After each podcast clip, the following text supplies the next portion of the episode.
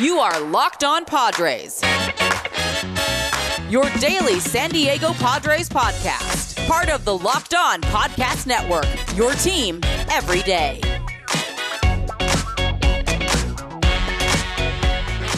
Greetings, ladies and gentlemen, and welcome to another edition of the Locked On Padres podcast, the only pod that may be better than the Padres themselves. I messed up my intro already. Um, uh, what's going on?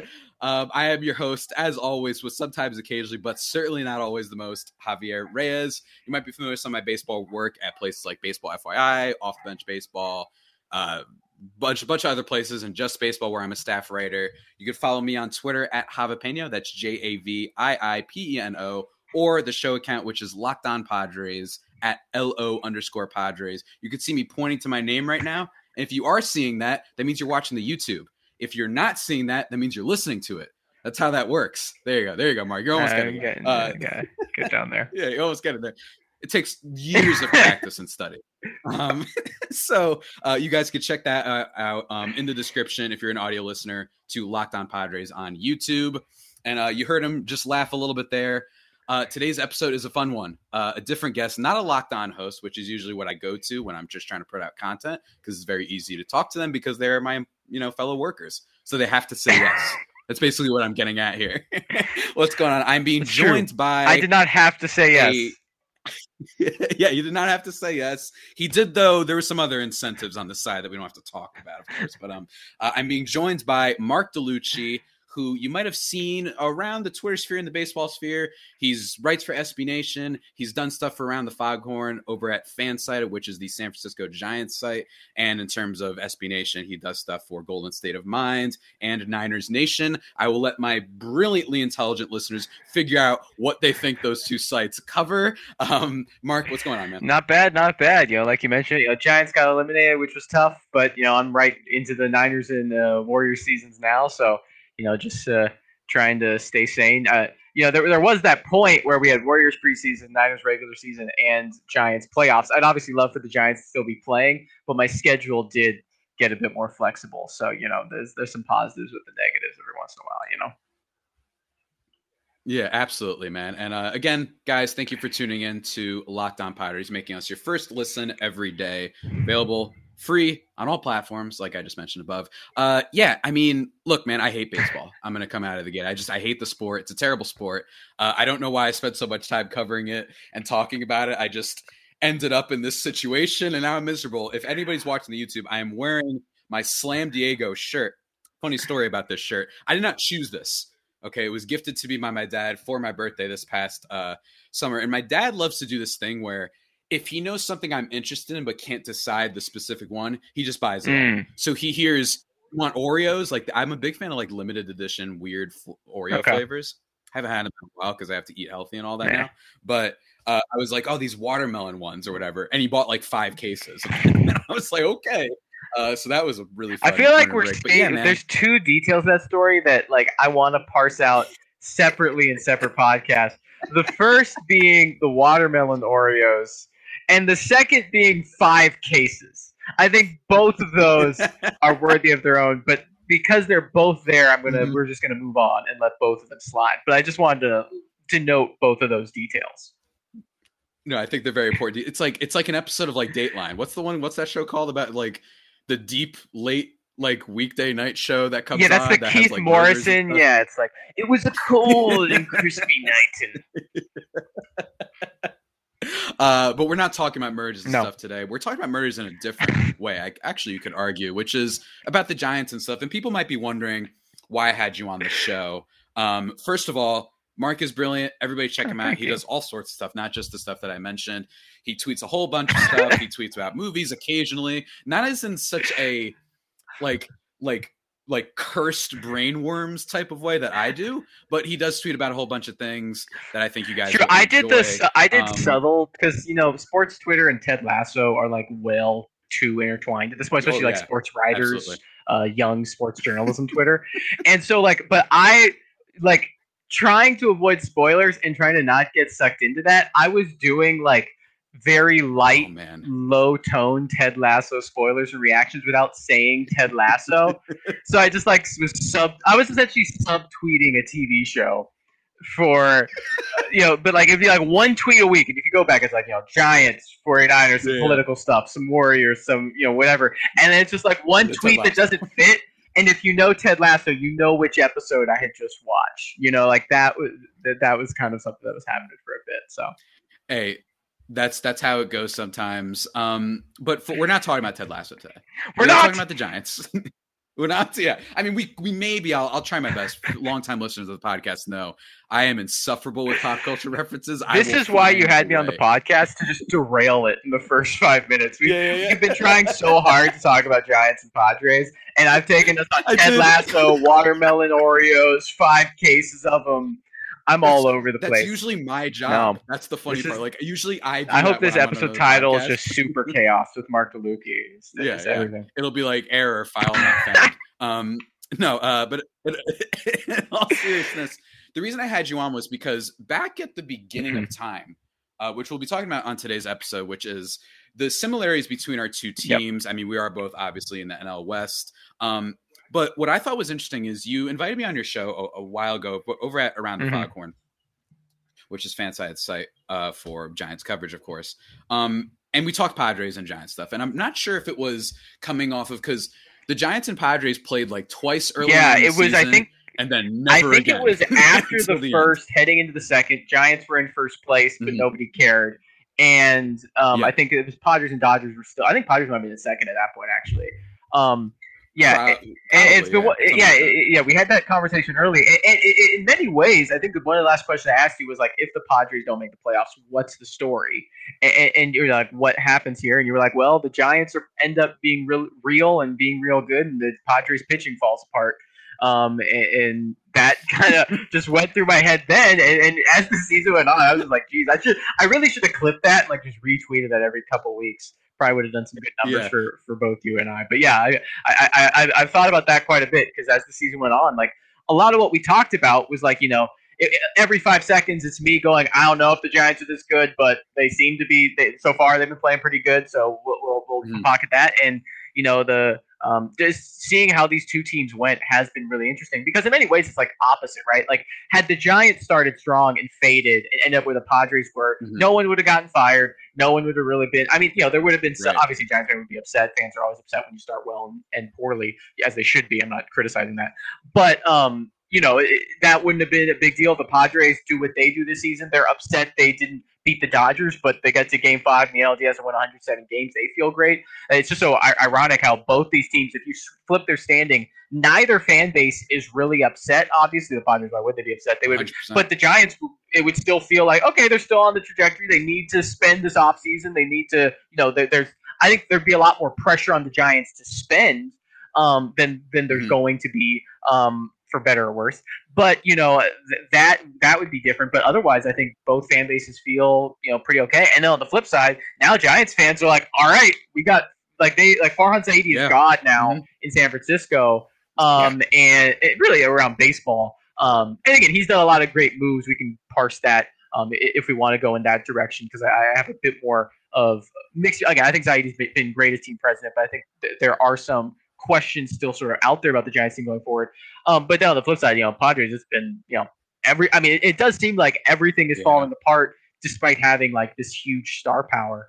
Um, and, and you kind of worry if the Padres could end up going the way I hate to bring it up, but like going the way of the Angels, right, where you have these incredible talents like Trout and Yeah. Ohtani, but the pitching just never is able to come together, and then you end up sort of chasing your tail um, for a number of years because you know it, it, building a, a good team isn't like it. You know, I think front offices make it like the hardest thing in the world, but you know, ultimately, no matter what system you come up with, as long as you know you have an equal number of teams who all have to play each other, someone's going to finish lower in the standings, and someone's going to finish below 500 if someone's finishing above 500.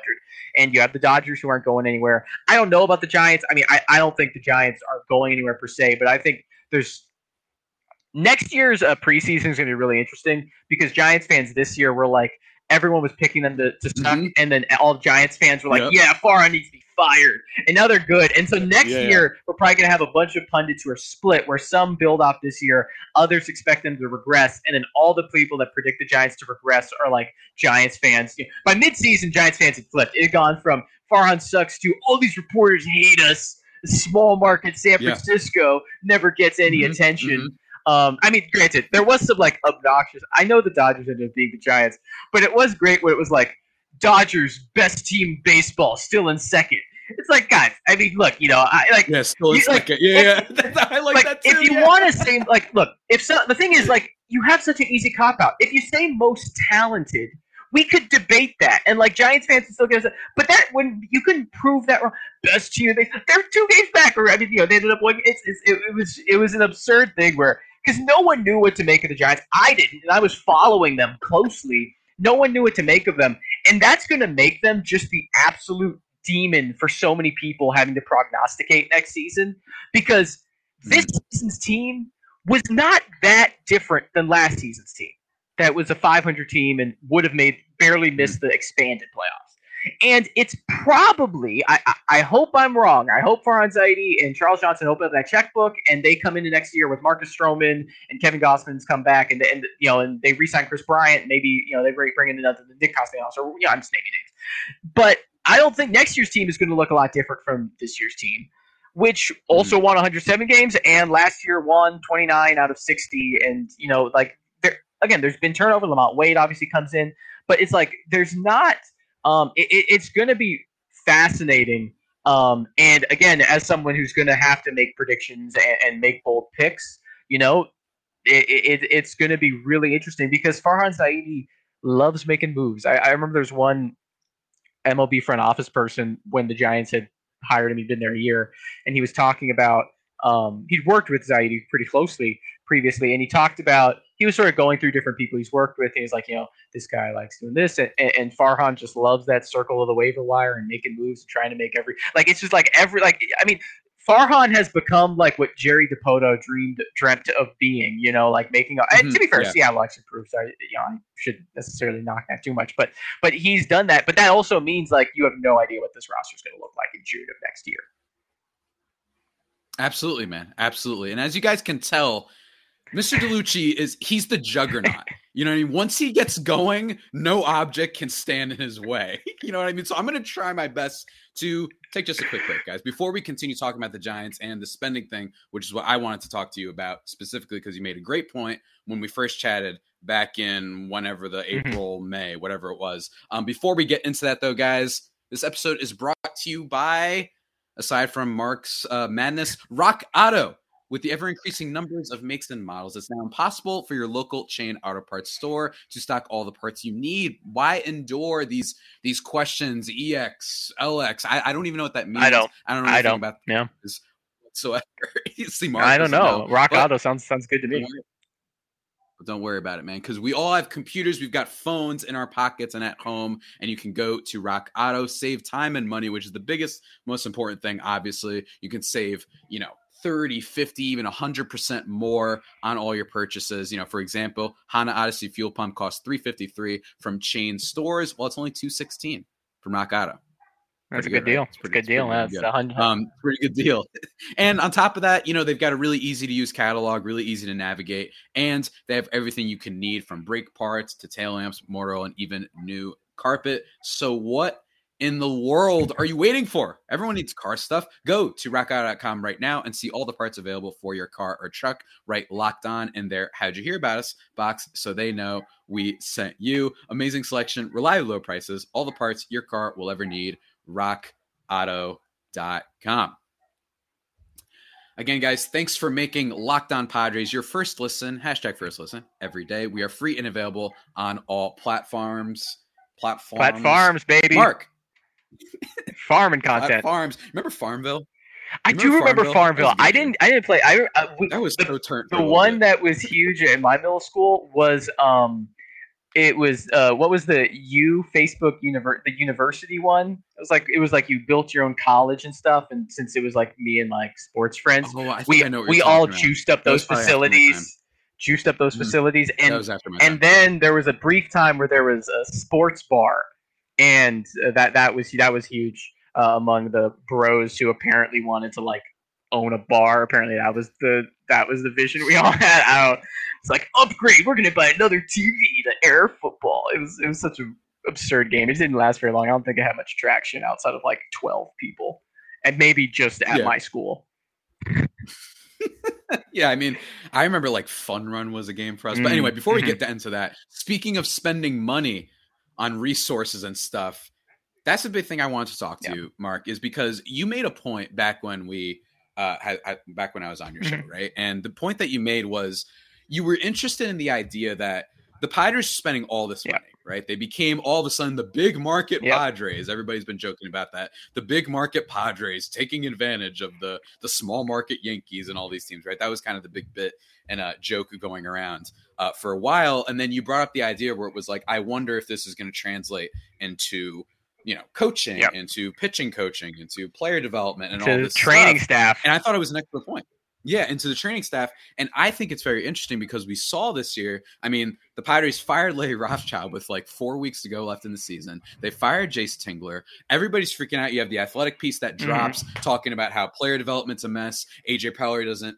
It wasn't as much of a hit piece on him as, say, the one for the Rockies with Jeff Bridich was, where everyone was like, "Yeah, we have no idea what he's doing. Yep.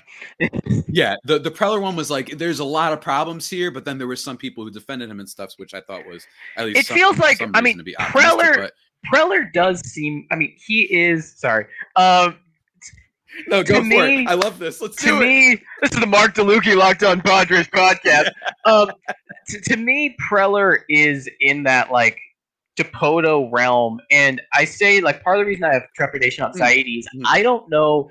I think Zaidi, I have a hope, and I think he sees himself in sort of a different vision than someone like Dipoto or Preller, and even I think to a certain extent, although he's not quite as extreme, Andrew Friedman, where they've kind they embrace the marginalism economics to the extreme that has come with sort of the, the post Moneyball era of like front office person out of Harvard economics and you know um, you know AI uh, generated uh, models and whatnot. Yeah, kids who walk into the room with their Princeton Right, shirts, They got yeah, and um, you know, I was talking to one of my friends from college who had like just got a new haircut and had like the white like scout at a game polo, and I was like, he doesn't know anything else. Of Yeah, course, I was like, you have no idea what this means, but you look exactly like an MLB front office executive right now. But anyway, you can guess what race and uh, uh, race he is, by the way, just from that, for all, all the listeners out there. But anyway, um, but um, you, you know, when you when you see like Dipoto and Preller, they are people who a lot of people in baseball hate their guts. Um, there was a minor league game I went to, and there were several scouts from around baseball there. All of them had been at some point fired by Jerry Dipoto at his various stops. Hmm. Um, and, and I think Preller is someone who, again, to a certain extent, they both love making moves. They both like doing a lot of things on the margins. And but I think a way they've, but with the underrated part of how a lot of front office executives work their way up is they find ways to cut costs for teams. Right? They say, look, you're spending one million on this scouting department. I can do the same thing for three hundred fifty thousand if we get one analyst in here and a you know a good, Mhm. you know uh, you know server system, right? Like like and so what's under what's under the cover of a lot of these new age things are just cutting costs, right? That's what the Astros are the extreme of, right? And and, and I think that built a, a lot of other problematic cultures that we saw come out, whether it's the cheating or Brandon Taubman or all these other things, Mhm. and, or uh, training for Roberto Osuna. And um, so I think Yeah. Preller kind of falls in that case, and that was my read from the athletic article too. Is the people who defended him were saying his methods can work, like what he's doing is good Mhm. baseball. But what these people often miss is the people part of it. That one, you're burning a lot of bridges, and two, that ultimately what you're doing isn't necessarily making anything better. It's perhaps keeping it the same at less price, which does nothing for anyone but ownership and maybe your relationship with ownership. And I think that is my mm-hmm. concern for Zaidi in the same way is that, you know, the Giants have been this big market thing. They should well be outspending the Padres. But I wonder if part of the reason the Giants made the switch they did when they hire him is they hope he could bring the same levels of success at less cost, which again does nothing for anyone but ownership. Like I don't like people like to talk about the Tampa Bay Rays, and yes, they're very good at building a, a winning baseball team. But I don't like this is this was go. the mistake of Moneyball, right? This is what if my if I could go Thank you. Oh. This is what Michael Lewis no, do it, do wrong. it. I've been saying this for so long. Yes, thank like, you. Go. This is what Michael Lewis did with Moneyball. Is he wrote a cool story about how businesses could make more money. That's mm-hmm. all Moneyball is about. And again, look, I read Moneyball. I watched Moneyball. Like it was a huge part of forming, you know, my passion for baseball and, and forming I what I ha- am today. But we have to reevaluate sort of fans. You shouldn't care about luxury tax. You shouldn't yeah. care if you're. You shouldn't even care if your owner makes money. Obviously, your mm-hmm. owner's going to try to make money. Look, you. If every fan base said we want our owner to lose $100 million a year, that owner is still not going to lose $100 million a year. That owner will make sure he makes money. He is looking mm-hmm. like you don't need to look out for him. And, and so it, it's anyway, I'm curious to see because Zaidi has emphasized people and sort of, you know, being like, I don't want to cut here. I, like, I think he has with what the Giants have done. And again, to be fair to Friedman, the Dodgers have, have, have done similar things to this where they've you know expanded obviously in, in, a lot of sort of the traditional ways and metrics, but the Giants had the biggest coaching staff in baseball, right? The Giants have invested in expanding their player development staffs, and that was something before Zaidi, but Zaidi's continued it. So you know we've seen that investment everywhere, and that's something I, I think more organizations could benefit from doing, and that's something I was skeptical with the Padres, and from the athletic piece that tells me Preller is not doing that. Preller has specific things he wants to invest in that he believes in, but everything else he is willing to cut costs to sort of justify that and, and make that work. And I think we've seen some of those issues. And one that's going to burn a lot of bridges, that's going to ruin some relationships, but that's also going to make your, your organization really reliant on a fewer number of people, right? And, and we all know about anything, whether we were in a club in school, whether we worked a job at a company, the fewer people you're relying on can work great if those few people are really good. And it can work terribly if any one of those people aren't, right? And I think that's something where the Padres are, you know, we've seen kind of dealing with that. Now that they're cleaning house, Preller's really going to need to nail a lot of these hires. Yeah, absolutely. I mean, and that's a connection to the Padres team. You know, they trade what is it like thirty-one players yep. for nine guys. What you're basically mentioning. That's a good is point. It, is it yeah. just is this just a, a sport where one of my takeaways from the series we have to remember that it's baseball and that is this just a sport where you want to get those four studs and it's a bunch of guys who will be good against one team. Mm. You know what I mean? Like, is that how deep the numbers go? Is it that you're like, we're going to pick up uh, Davies because we know he'll be amazing against the five teams that we're hmm. playing mm. in the second half? For night games, whatever, right? Like, is that the way to build that intricately? Then you get your Tatis and your Machado and your Cronenworth and vice versa. For the Giants, maybe that's this offseason. It's, I don't know, Corey Seager, who made an awesome mistake in the infield uh, the time we're recording today. Uh, we're recording on a Tuesday. This is releasing on a Thursday. That was phenomenal. Currently, while we're recording, it's 5 2. I've been glancing over a little bit every now and then. Um, so you have that, but I've been saying the same thing, and I'll be a much less educated and intellectual way about the Rays and how I think we have these teams that we take the wrong things from Moneyball, yeah. right? And Moneyball, the movie, like it's got that Sorkin writing. I'm a Sorkin fan. He's he's he's just a great job, yeah, you, right? If and you, he does all if these you things. accept, you know, like some things are going to be a bit distorted, but it, it can be enjoyable to watch, right? Yeah, Mm-hmm.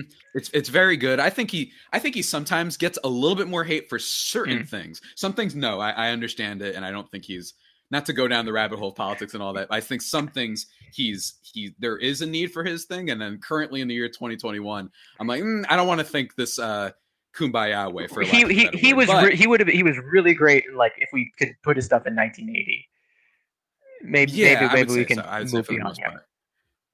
And then just in terms of people, I think that the, the writing and whatnot. But before we get into that, uh, too much, I guess we could say that we'll have to do that for the movie podcast. But like, I think teams look at Tampa and they look at the thing I will say about Tampa is that at least Tampa it works lowercase w. I know they haven't won a World Series, which is I've been making fun of them for. Where I'm like, everyone loves to yeah. say the Rays are the most lovely uh, organization. They right. run so well. Look at them; they're always there. I'm like, win a World Series first, then we could talk a little bit more. Oh, well, look at the Dodgers; they're so incredible. I remember preseason when people were talking all this shit, right? They're like, oh wow, the, the Padres made all these moves just to lose to the Dodgers in five games. I'm like, that could happen. The Dodgers are still better, in my opinion. Yeah.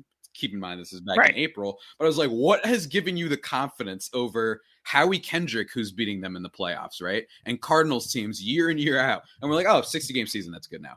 I think that the Rays are a, a little bit of an ex, uh, what's what's the word? An outlier in this, where I think that we look at the Rays, but then you look at Cleveland, Mhm.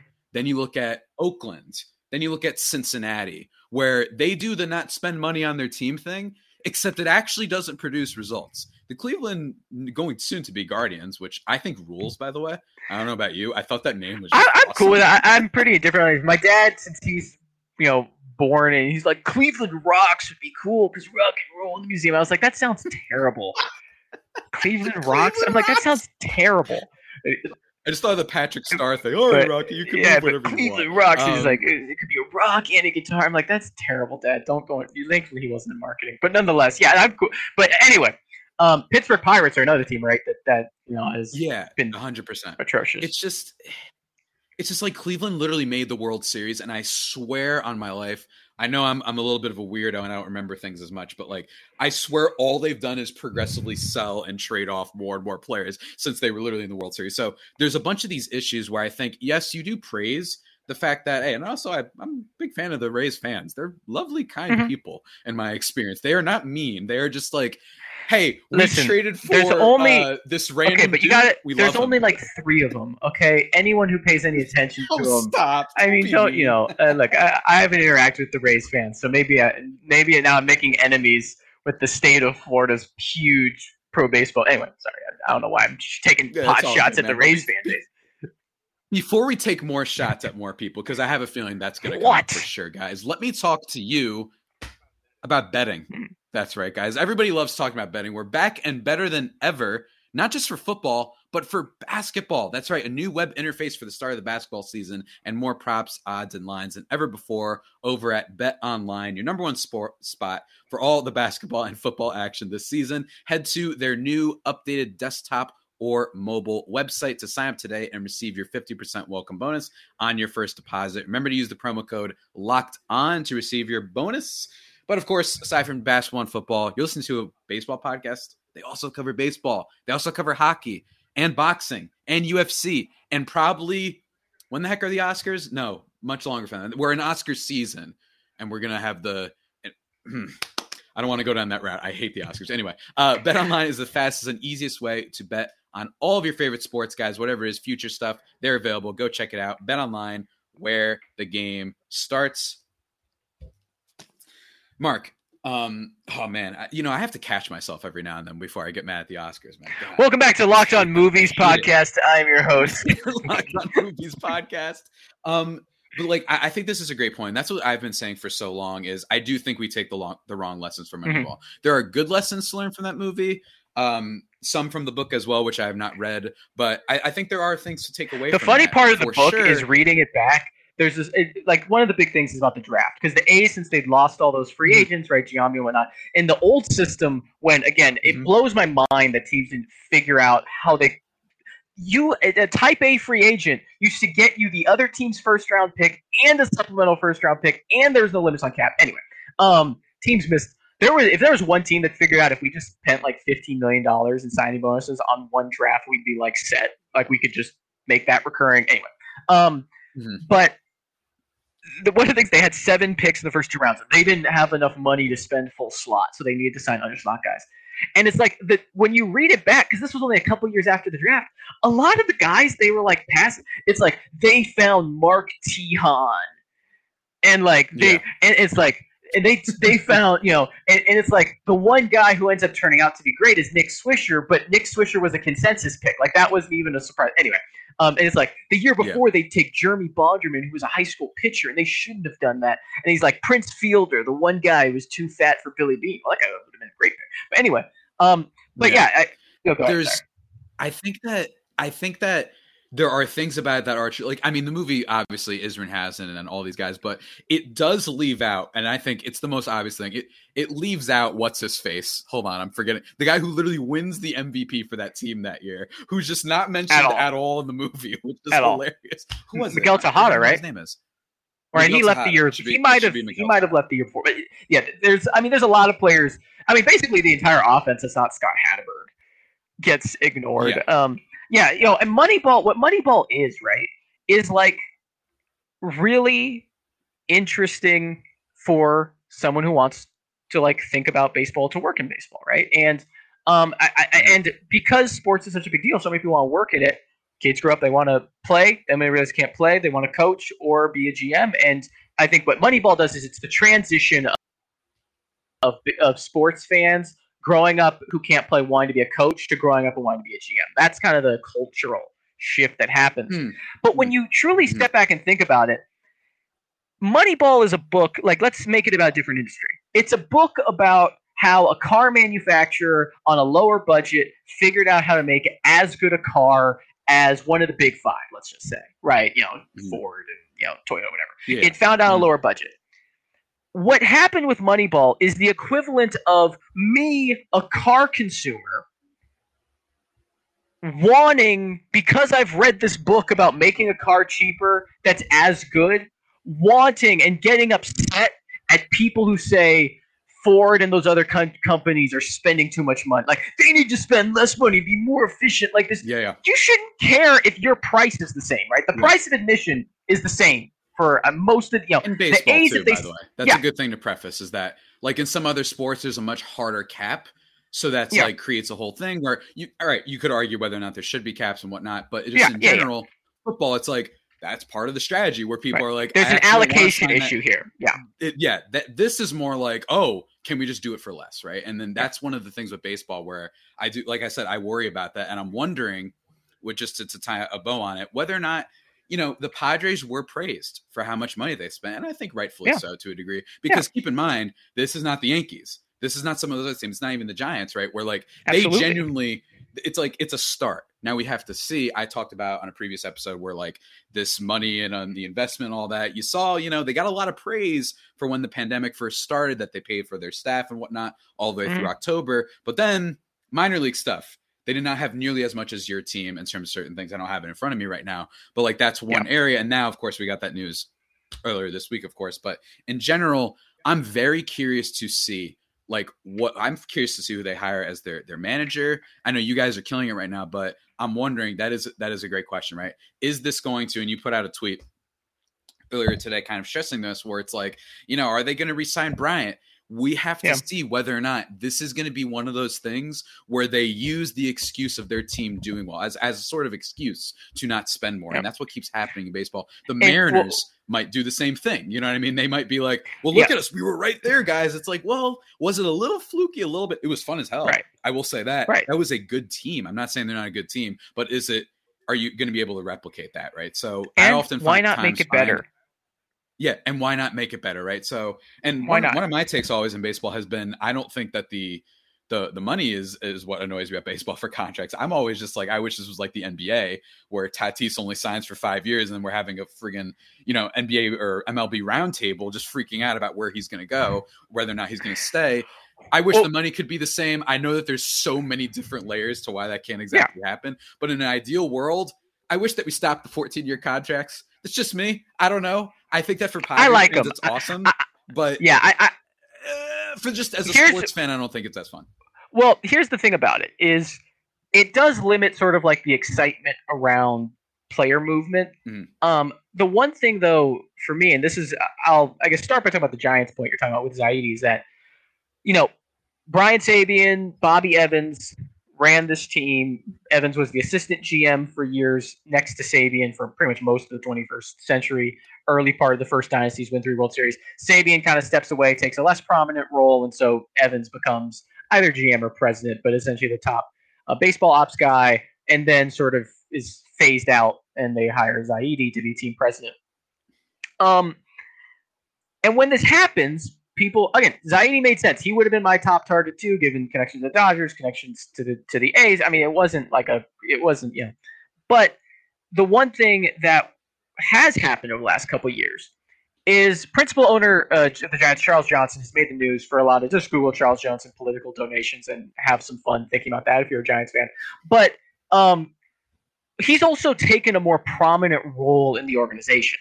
Rob Dean has become, who's a, a well connected business partner with Charles Johnson, has taken a more prominent role on the business side of things. His son has taken a more prominent role. And so when that hire is made, there's two things that cross my mind. One is, sure, Zaidi win with the Dodgers, right? Andrew Friedman took the Rays way to the big market of the Dodgers, and look at the success it's had. Is my, my concern at the time, though, was are they hiring Zaidi to because people say now they're going to have a guy who's going to spend money more efficiently and it's going to help the Giants be better. And my question is was it about giving higher anxiety so he could spend the same amount of money and win even more games? Or was it about higher anxiety so they could win the same amount of games at less money? Which again gets back to the point we've kind of circled back to multiple times this year, where look, I don't care if they win 85 games with a $2 million payroll or a $200 million payroll. And so for me, since I like players more than I like owners, I want that to be as high as possible, just on principle. And so, you know, that this question is now becoming more prominent in Giants world because the first two years the Giants had the excuse, well, we're still retooling. We have all these proven vets under contract. We don't want to. Now those proven vets are contracts are coming up. They've already extended Brandon Crawford. They'll surely accept the team option on Buster Posey, if not work mm. out an extension, which it seems like they're going to do. But you know, Kevin Gausman's a free agent. He's going to be a premium starting pitcher. If they let him go, then they're going to need to sign someone else. Anthony DeSclafani pitched well enough to probably get a three-year, fifty million dollar, forty million dollar range. That's not a lot, but that's not nothing. And yeah, so, I don't know if they. Know, I have a feeling they won't do that though. I have a feeling they're going to offer. If if I were in charge, and I'm not sure if they will, but I, I would offer him a qualifying offer. Mm-hmm. Um, for and that what that could do is just tank his market to the point that they, he accepts it. it wouldn't shock me because you know I could understand like it seemed like the Padres going, hey, Anthony Sclafani for three years, 45 million would be pretty good value, but it doesn't seem like the Padres willing to do that and give up the draft capital for Anthony Sclafani. Yeah. I don't know, but anyway, um, you know they trade for Kris Bryant. Are they going to resign Kris Bryant? And so, I, like, I, I, I'm seeing the Giants fans sort of fall into this like reactive habit about the Giants just won 107 games. You can't question them. And I, I made the tweet yesterday Zaidi in his press conference about Buster Posey's top priority, so that's sort of how we know they're going to sign to an extension, if not just accept the team option. Um, but he talks about with Kris Bryant, he goes, look, he's going to have a lot of suitors, you know, kind of the, and again, it's nothing, you know, Scott Boras is Bryant's agent. It's not out of the question you know, you maybe don't want to give him extra leverage, they could go and re-sign Kris Bryant for six years, 120, 150, whatever million dollars. Mm-hmm. But I, I, I tweeted a response to it, and it was sort of like, this is the concern with the Giants is that if they are content winning with you know players like LaMonte Wade keep sort of winning on the margins. One, I don't think that's as sustainable. Like it's going he's had an incredible hit rate of finding guys, whether it's Mike Yastrzemski to LaMonte Wade to all yeah. these players who he's essentially the Giants acquired for nothing or very little. But that's not as successful. Like that's not as sustainable, right? Like you are always better betting on a Kris Bryant than you are trying to find another LaMonte Wade. Like that's not rocket science. Um, and, and the other thing is, again, we're starting to get to the point where you just won 107 games. You don't have the excuse if we're trying to retool now. You should be spending at least 180, 190 million dollars a year in payroll, which is what the Giants did under Evans and say in the last year of Evans and Sabean's tenures. And so um, this is going to be kind of that moment of truth. And I think the Padres fans should be interested in this because if the Giants don't spend, yeah, that's a huge win mm-hmm. for the Padres. Yeah, because, oh yeah, that's what I was going to finish up with. that's that's that's huge because now you know like even the Dodgers, as again, the Dodgers, I, you know, relative to other organizations, I'm not going to criticize their spending, but even they have held back. You know, not too long they were running 200, 220 with luxury tax, 250 million dollar payrolls not too long ago. They're now sitting right on that luxury tax. Like all of a sudden, that luxury tax number has become really important to teams because it's an easy way to save money. And ownership, I think, has realized that while the union hasn't agreed to a salary cap, if all of them just kind of quietly agree to treat it like a salary cap, then they have then they're in they're in heaven because then they haven't had to concede any of the things that a union would normally get to get a salary cap, yep. and they can just pretend it's there. And again, that's where I want to be critical of fans and especially media. To be fair, that that it fuels a lot of this. Is I think we shouldn't be as focused on the luxury tax line as other sports are on the salary cap because they're different things. Luxury tax isn't a limitation yeah. on teams in the same way salary caps league like literally are. You cannot sign certain contracts in other leagues because of the collectively bargained agreement. That is not the case um, in baseball. Absolutely, that's very well said, sir. Before we kind of wrap this up, one final thing, just one quick immediate thing, so that way you know the aggregators and whatnot. It's your take. If I can cold takes expose you if it doesn't happen or what have you. Who are the Giants signing? What's the big splash that they make in free agency, if anything? Um, I think Bryant, heading into the offseason, I thought he was 60 40, 75 25 going to stay. After yesterday's comments, I know it's you know, it's all reading tea leaves at this Mm. point. I'd say that's probably about 50 50, maybe even 45 55 at this point that he ends up elsewhere. One thing for Bryant is I don't think he's going to have as great a market as he expects. I think Boras is going to try to get Anthony Yeah. Rendon money. Yeah, I don't think so either. Bryant- Yeah. And uh, so I think he might, and I think he likes San Francisco, so I think he might end up staying, but on a lesser deal than expected. Like in the, you know, rather than, I think he's going to shoot for that like 200 million Anthony Rendon. I don't think anyone's going to give him that. I think there might be some teams that offer him in the 140, 150, like George Springer range. And I think he might, that might be end up maybe 135, six years about where he signs with the Giants, if he resigns. Uh, but I think, I mean, you look at the offense. One, they have the excuse. There's not a lot of holes to fill offensively. They could walk into next year and pretty much a catcher. You got Posey at first base. You sure You got uh, LaMonte Wade and all those guys going to be the same thing? That's the whole question, right?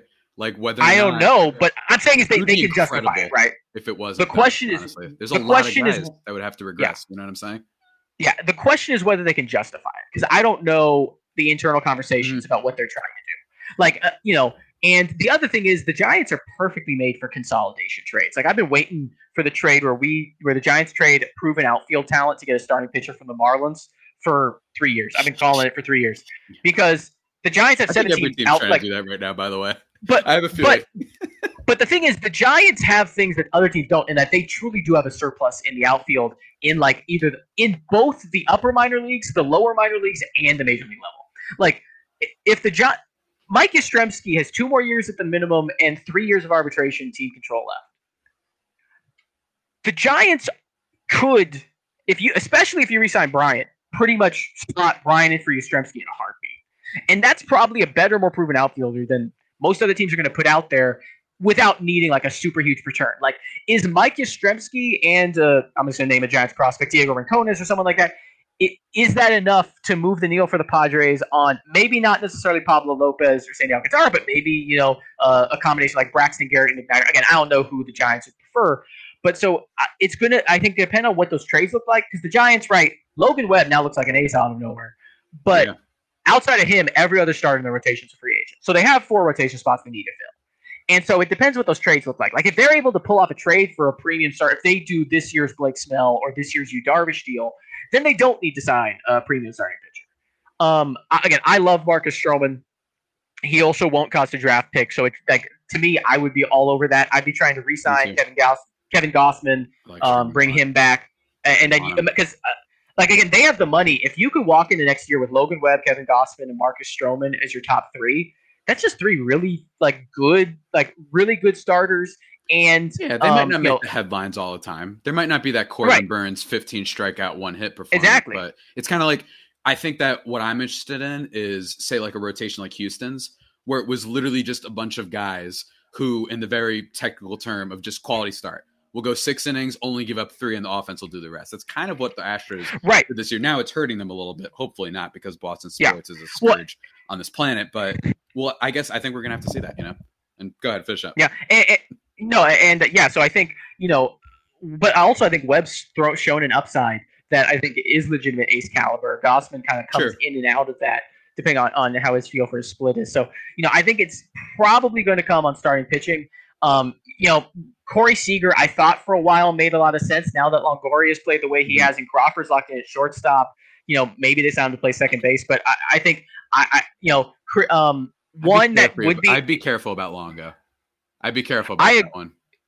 look. I, I, I don't necessarily before, dis- is what I'm saying. But yeah, I know what you mean. true, but this is an Eric Hosmer level of he's going to be every other year, but it's it's certainly there's at least a reason to be. I'm on the Longo train, but yeah, no, I understand. I mean, the one thing is, if they let Kris Bryant walk, I would not be shocked if they make a run at Chris Taylor because he kind of does a lot of similar Yeah, things and was probably less costly. And Zaidi came from the Dodgers, right? Like right-handed platoon guy who they can kind of slot into center field and move around.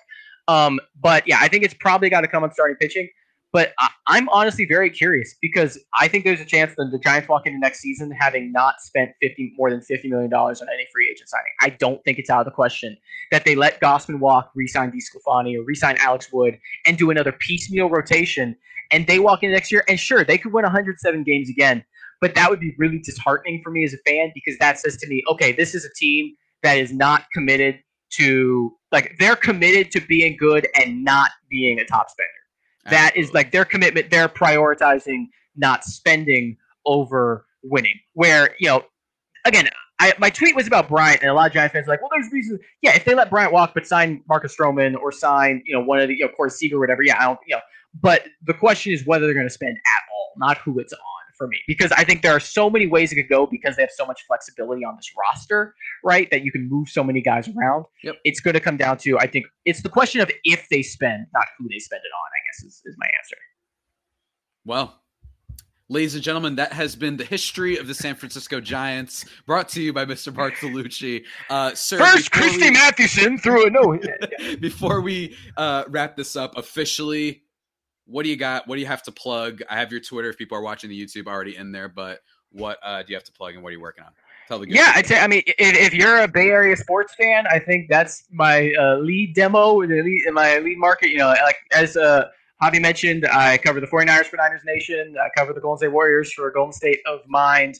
Um, I'm leaving around the Foghorn now, but I'm still going to be covering the Giants um, all around. So, um, you know, Giants, uh, pretty much three pro sports. You know, I mentioned you might get some subtweets of TV shows I'm watching. Um, you might get so you you actually I definitely will get some political stuff in there. Again, I, I, I'm interested in you know the intersections of sort of how you know essentially the social sciences interact with sports, right? When we're talking about Moneyball and all this Such stuff. I'm gonna go on for another. I'm gonna go on for another hour and a half about this hobby. So let's let's uh, but um you know 100%, like uh, so you know I, I I I think sports like sports get you hooked like by the game itself, but I think at a certain point like if you dive into it, like I've always made the point, you could learn every subject through school through a sports centered curriculum, and I think that'd be a way to um, anyway. But you know, like I, I- think there's just so many interesting things um, that that we see coming on. Whether it's we're talking about the dynamics of labor, which is going to be a huge part of this offseason with the collective bargaining agreement coming up.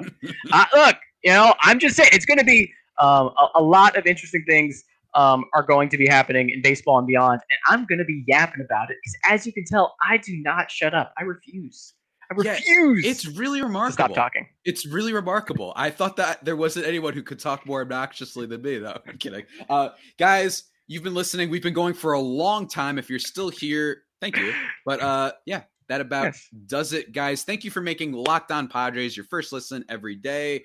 And now, guys, make Locked On MLB your second listen. Paul Francis Sullivan, but please call him Sully. Please, please. He's begging you. Call him Sully. He brings you his unique perspective on the major leagues, both past and present. It's free and available on all platforms. In terms of the future of this podcast, guys, I don't really know right now, to be perfectly honest with you. We'll probably be talking about Mike Shildt, who might be getting hired, might not be. I'll probably get more upset about the Tatis shoulder injury news. I don't know exactly, but hopefully you enjoyed today's episode of Baseball Economics and what have you. Uh, Baseball Economics 101. The course is offered. We didn't even talk about the Padres manager search. What am I doing here? It's okay. What am I doing here? Hey, Hire look. Bruce Bochy. You're more than welcome to be back on the podcast another time when something happens. I don't know. There's always going to be stuff that happens. Or when nothing looking- happens and you need to fill an hour. Yeah, That's yeah. what I'm here. I'm, I'm great Exactly. for nothing happened. Let Mark just yap for an hour and a half. Uh, but yeah, feel free to um, uh, follow Mark and whatnot on Twitter and stuff, guys. And with that all being said, that about does it for today's edition of the Locked On Padres podcast. As I said at the beginning, the only pod that may be better than the Padres themselves. Remember to subscribe to the podcast wherever you get your podcasts from. Feel free to follow my account on Twitter at Javiipeno, J A V I I P E N O, or Locked On Padres at L O underscore Padres. Subscribe to the YouTube channel, Locked On Padres. Really good stuff on there. You can see whatever shirt Mark was wearing. I didn't reveal that. I revealed my. Slam Diego shirt, which might True. be the new bit that I do of the podcast from now on. Because You know what's funny? guys- I got this shirt. Huh. I got this shirt in San Diego. This event was in Oh. San Diego. We won't say what it is because if you're listening, you gotta go over to YouTube. Yeah, you got to go check it out. Yeah. Uh, it's it's it's was- great. Let me tell you guys, great stuff. Uh, yeah, but yeah, I wear mine because there's a there's a there's a criminal on this shirt. To be honest with you, uh, out of the four this shirt explains. uh, If you see this shirt, it explains a lot of what I've talked about today, and even the how it definitely does. Yeah, it definitely does. Uh, but with that all being said, guys, um, until next time, stay safe and of course, stay faithful. I cry faithful. homies.